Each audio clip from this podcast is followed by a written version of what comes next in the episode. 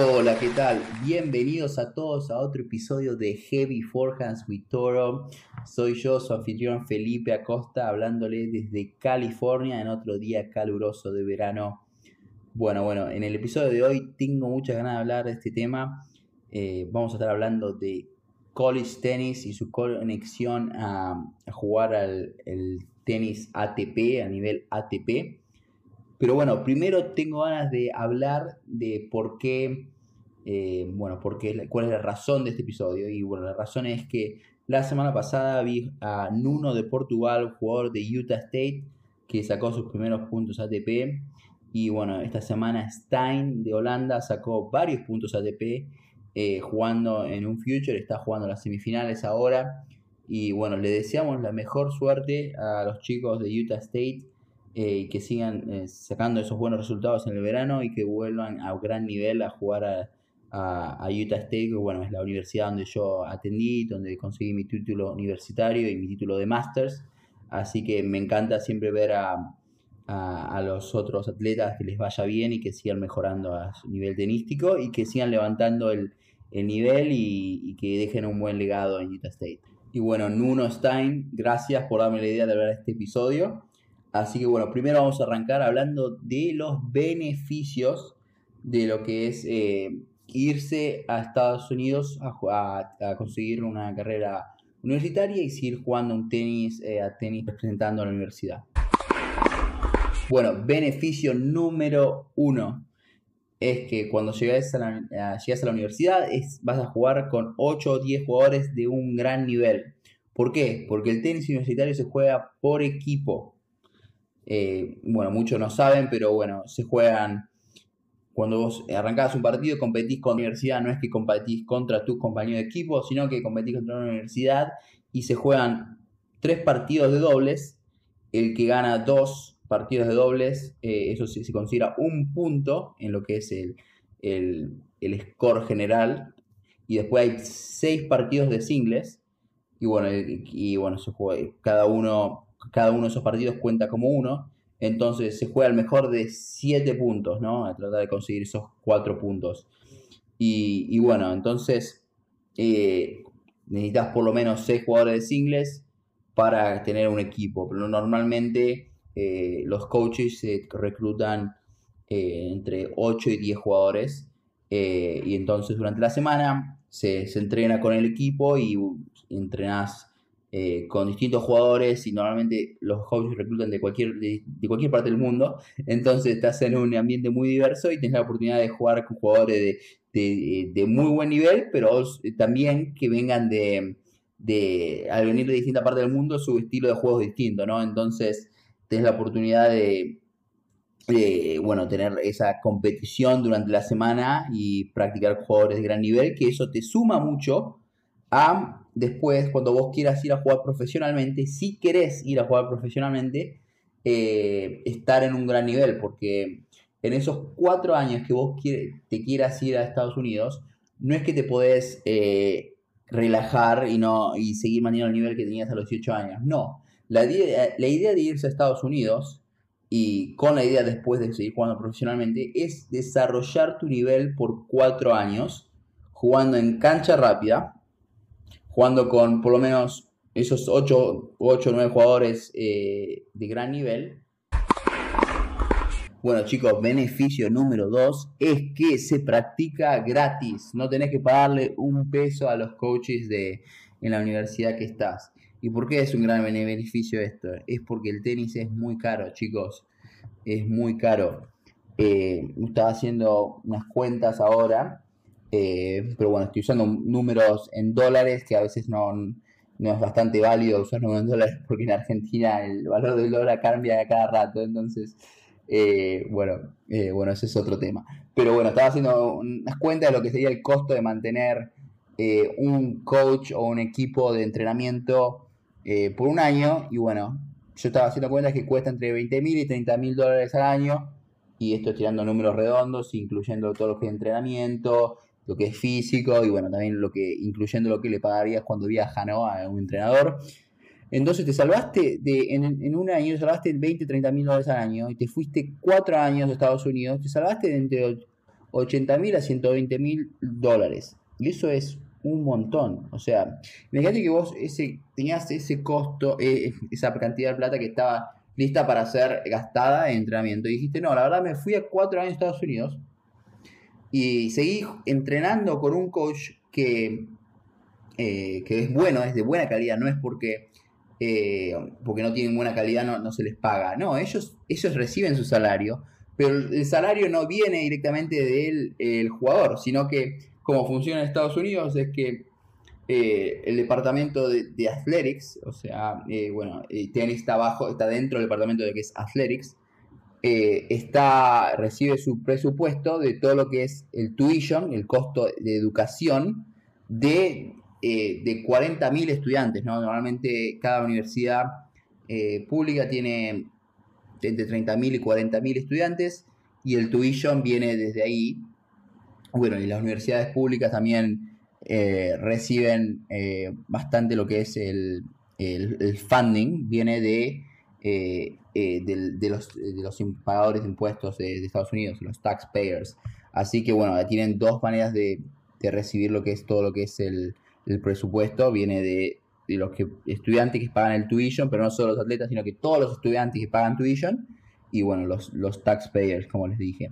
Así que eh, bueno, el coach recibe su salario, pero bueno, no viene de tu bolsillo. Entonces es, como se dice acá en Estados Unidos, es un win-win, ambos están contentos.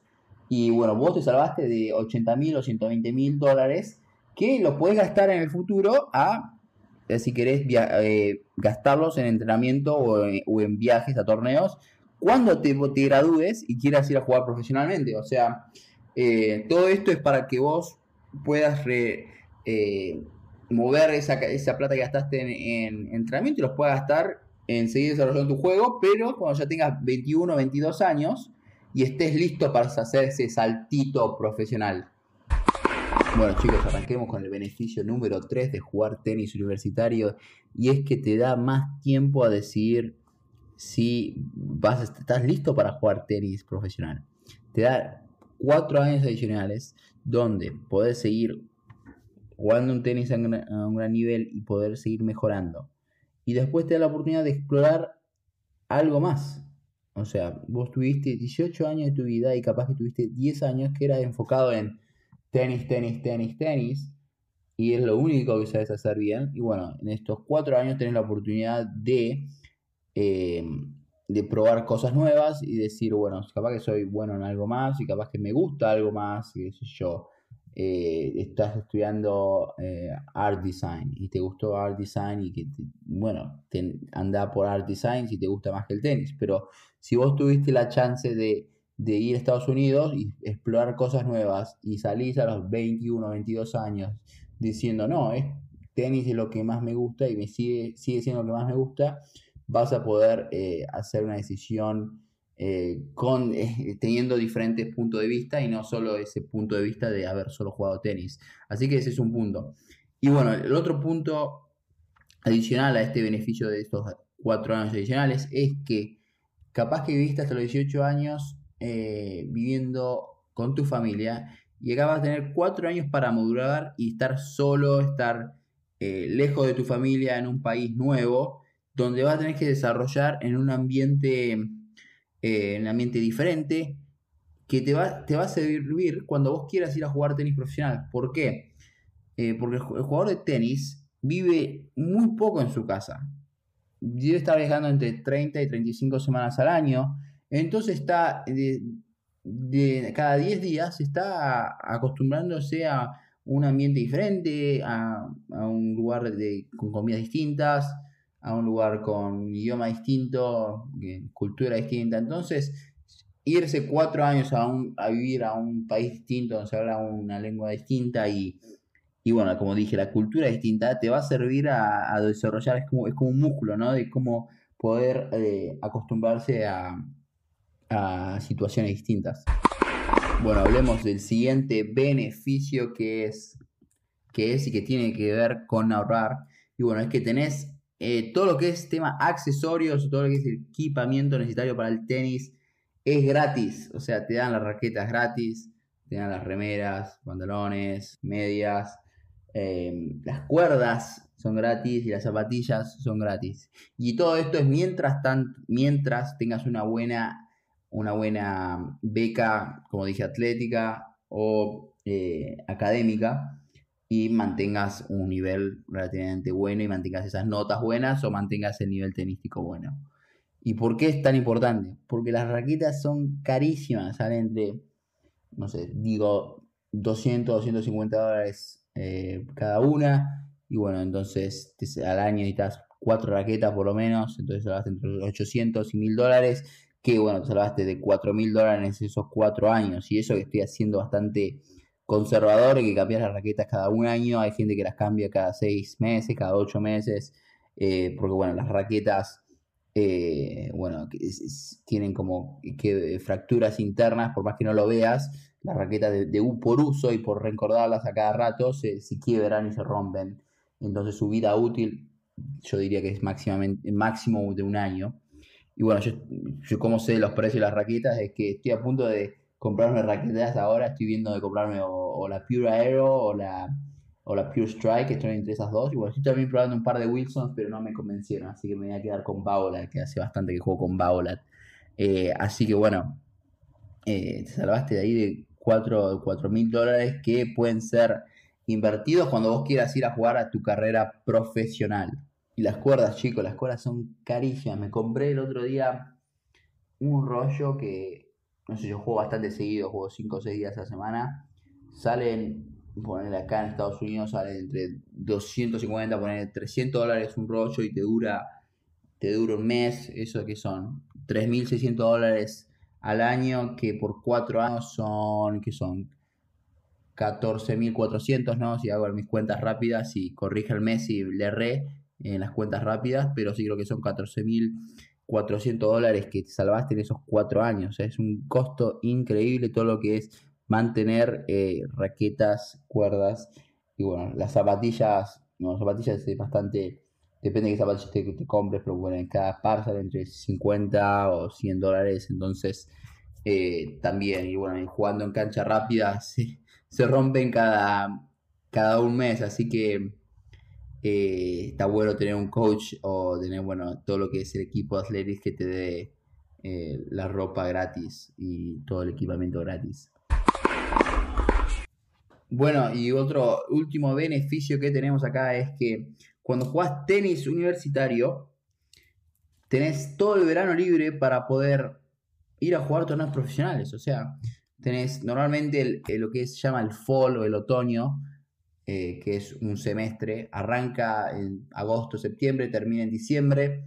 Tenés un par de días libres que te puedes ir a, Argentina, o bueno, en mi caso era Argentina, cualquier país que sea, te puedes volver a tu casa y pasar dos o tres semanas y después, bueno, volvés en enero y haces el spring y eso es enero a, que son a veces mayo, capaz que algunos se estira hasta junio, pero desde junio a hasta agosto, septiembre tenés esos tres o cuatro meses para poder eh, jugar torneos profesionales. Tengo muchos amigos que han ido a hacer lo que es los torneos en Francia, donde puedes jugar muchos partidos y o poder si a jugar futures en otra parte del mundo o quedarse en Estados Unidos, que también hay muchos futures durante el verano. Lo que es complicado en Estados Unidos es que eh, normalmente son bastante competitivos y bueno, y también entrar a la cual y se complica.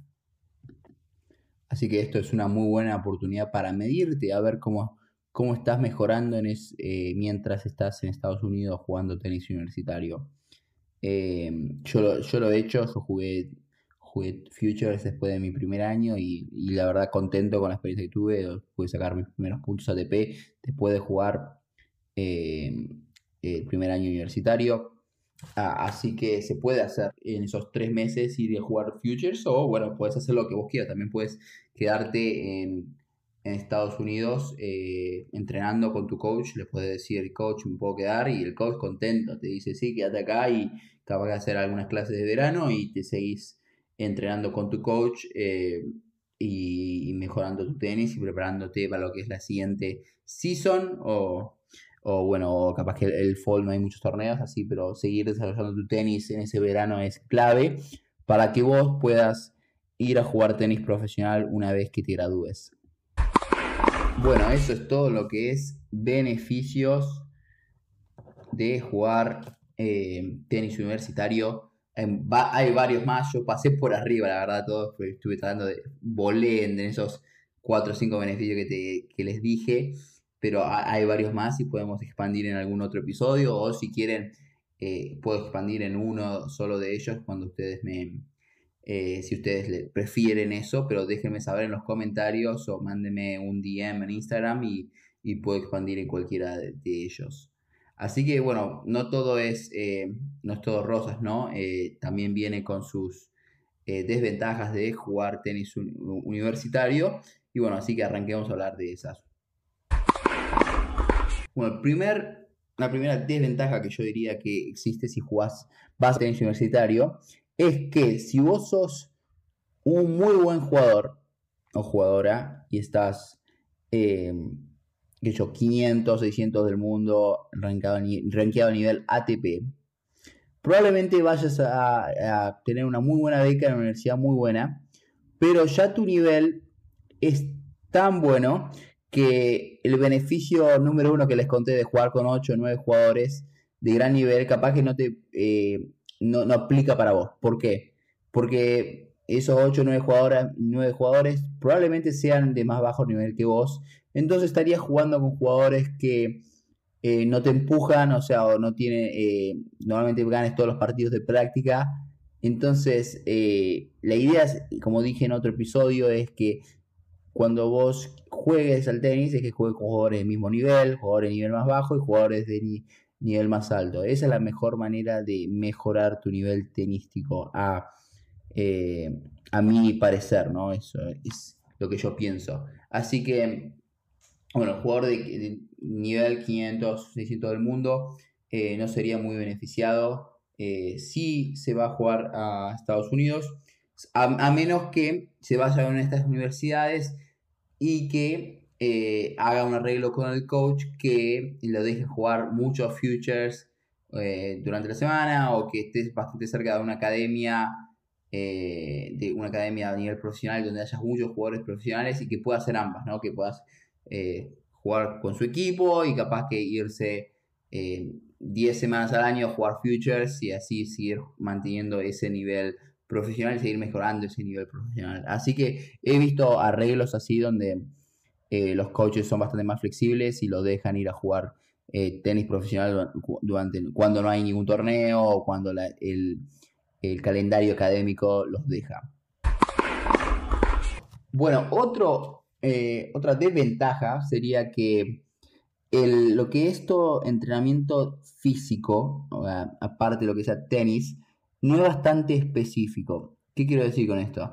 Es que el entrenador físico, tu preparador físico, probablemente eh, sea un entrenador de fútbol americano o de básquetbol que está arrancando.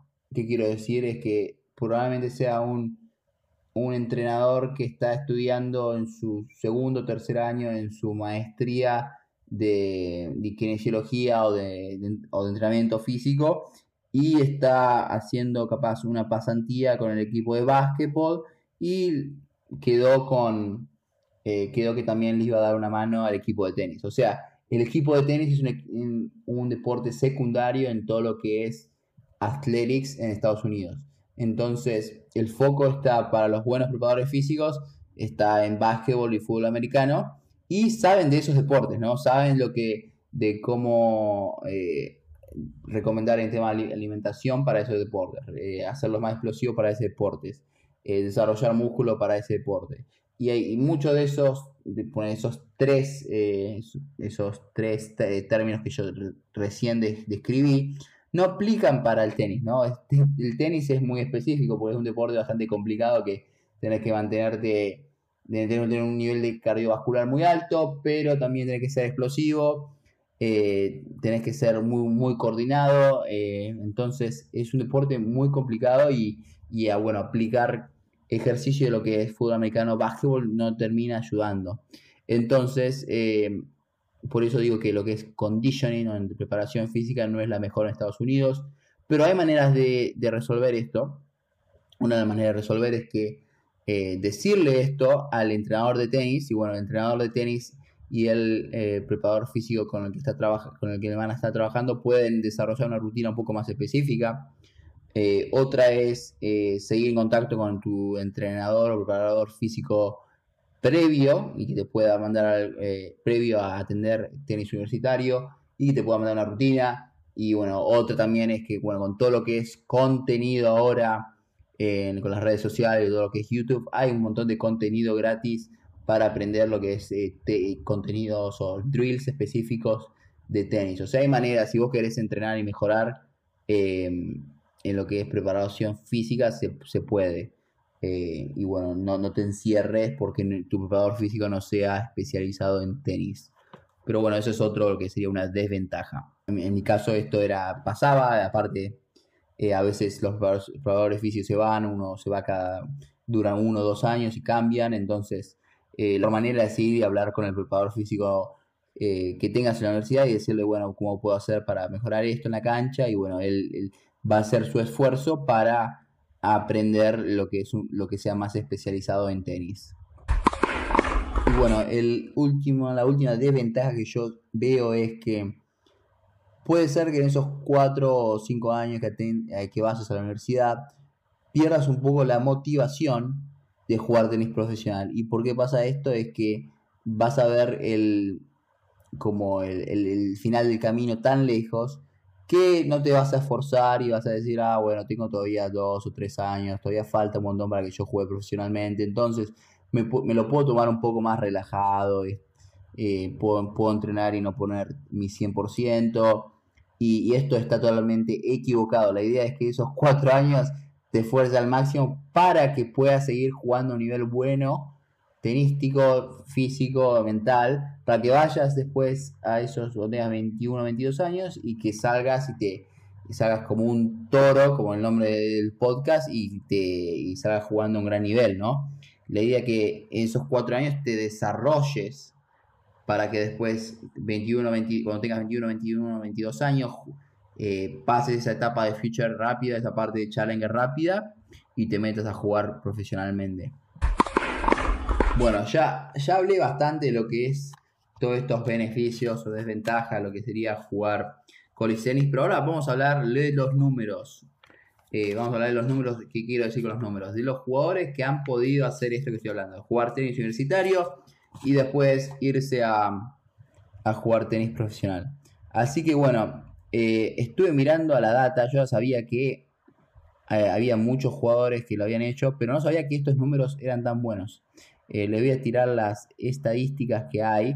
Y bueno, voy a arrancar a nombrar todos los jugadores ahora en el top 100, rankeados a nivel ATP, que han jugado tenis universitario. Bueno, arranquemos con el número 13 del mundo. Cameron Norrie jugó para Universidad de Texas Christian University. Está rankeado 13 en el ranking mundial y Cameron ya ha ganado Master 1000, un jugador de locos, zurdo, muy sólido, se mueve muy bien, pelea, es aguerrido, es gran jugador. 3 el mundo, chicos. Bueno, el próximo jugador, este capaz que no los, no los, muchos no, saben de él, que ha jugado eh, tenis universitario, pero es Francisco Cerúndulo, de, que jugó en South Carolina, jugador argentino que está teniendo un año increíble, está jugando muy bien. Eh, ya ha ganado títulos ATP y ahora está, bueno, le está yendo bastante, muy, está yendo muy bien a nivel también lo que es Masters 1000, ganando varios partidos, varias rondas. Y ahora está 21, eh, rankeado 21 en el mundo y él jugó para la Universidad de South Carolina por una temporada. Próximo en el ranking tenemos Christopher Eubanks, que jugó para Georgia Tech. Eh, bueno, Christopher ha tenido un muy buen año, hizo cuartos de final de Wimbledon y, bueno, eh, algo que vamos a ver en estos jugadores es que todos estos jugadores no, no han terminado su carrera universitaria, sino que han jugado dos o tres años y se han, se han ido a jugar profesionalmente directamente y porque han visto que ya su nivel estaban, estaban listos a nivel tenístico. Eh, bueno, tenemos en el siguiente ranking número 43 del mundo Ben Shelton que jugó para la University of Florida y bueno, que Ben es bastante joven y ya en su segundo año decidió irse a jugar profesionalmente. Después tenemos a J.K. Wolf de Ohio State, un ranqueado número 45. De próximo tenemos a Janek Huffman rankeado 50 del mundo, el alemán que jugó para USC. Próximo tenemos a Mackenzie McDonald, jugador estadounidense que jugó para UCLA. Vamos a ver el, nombre de UCLA bastantes veces. UCLA, significa University of California, Los Ángeles. Así que está acá cerca de, mi casa. Próximo tenemos rankeado en 62 del mundo Alexander Bukic, que jugó para Illinois. Él sí que jugó eh, todas sus cuatro temporadas y hasta ahora tenemos a Yannick Huffman que jugó sus cuatro temporadas de college, Alexander Bukic y el próximo también que jugó sus cuatro temporadas es Arthur Rinderknecht, Rinderknecht, algo así. Text de que jugó para Texas A&M, el jugador francés. Próximo en el ranking 69, Marcos Girón, que jugó para UCLA. Vienen contando, chicos, todos los que han jugado eh, eh, college y se han ido a jugar tenis ATP, un montón. Y bueno, Marcos Girón jugó para UCLA, que también no terminó, jugó eh, dos o tres seasons solamente. Próximo al ranking tenemos a Brandon Nakajima, eh, rankeado 70 en el mundo. Y bueno, él jugó para Virginia. Próximo al ranking 79, Nuno Borges, jugó para Mississippi State. Próximo 84 del ranking, Dominic Coffer, jugó para Tulane, él también jugó todas sus seasons. Y bueno, último en el top 100 tenemos a Maxine Cressy, que jugó para UCLA. Así que hemos tenido tres jugadores de UCLA en el top 100. Y en total, todos estos jugadores son, son 14 jugadores que han jugado eh, tenis universitario y están en el, en el, top 100. O sea, el, el 14% de los jugadores están, han jugado tenis universitario que están en el top 100. ¿No es, ¿No es increíble? O sea, no es que, no es que solo podés jugar eh, eh, tenis profesional, sino que 14, el 14% están, están dominando el tenis profesional, es increíble. Y bueno, tenés a Cameron que está 3 en el mundo, Frank que está 21, es bastante increíble. Y bueno, y después, eh, bueno, vamos a seguir nombrando que hay varios más jugadores que han jugado y que bueno, ahora están retirados, y así que les voy a nombrar eso. Pero antes, quiero decirles que en total, en todo el ranking mundial, hay 427 jugadores que han jugado eh, tenis universitario en algún momento en sus vidas.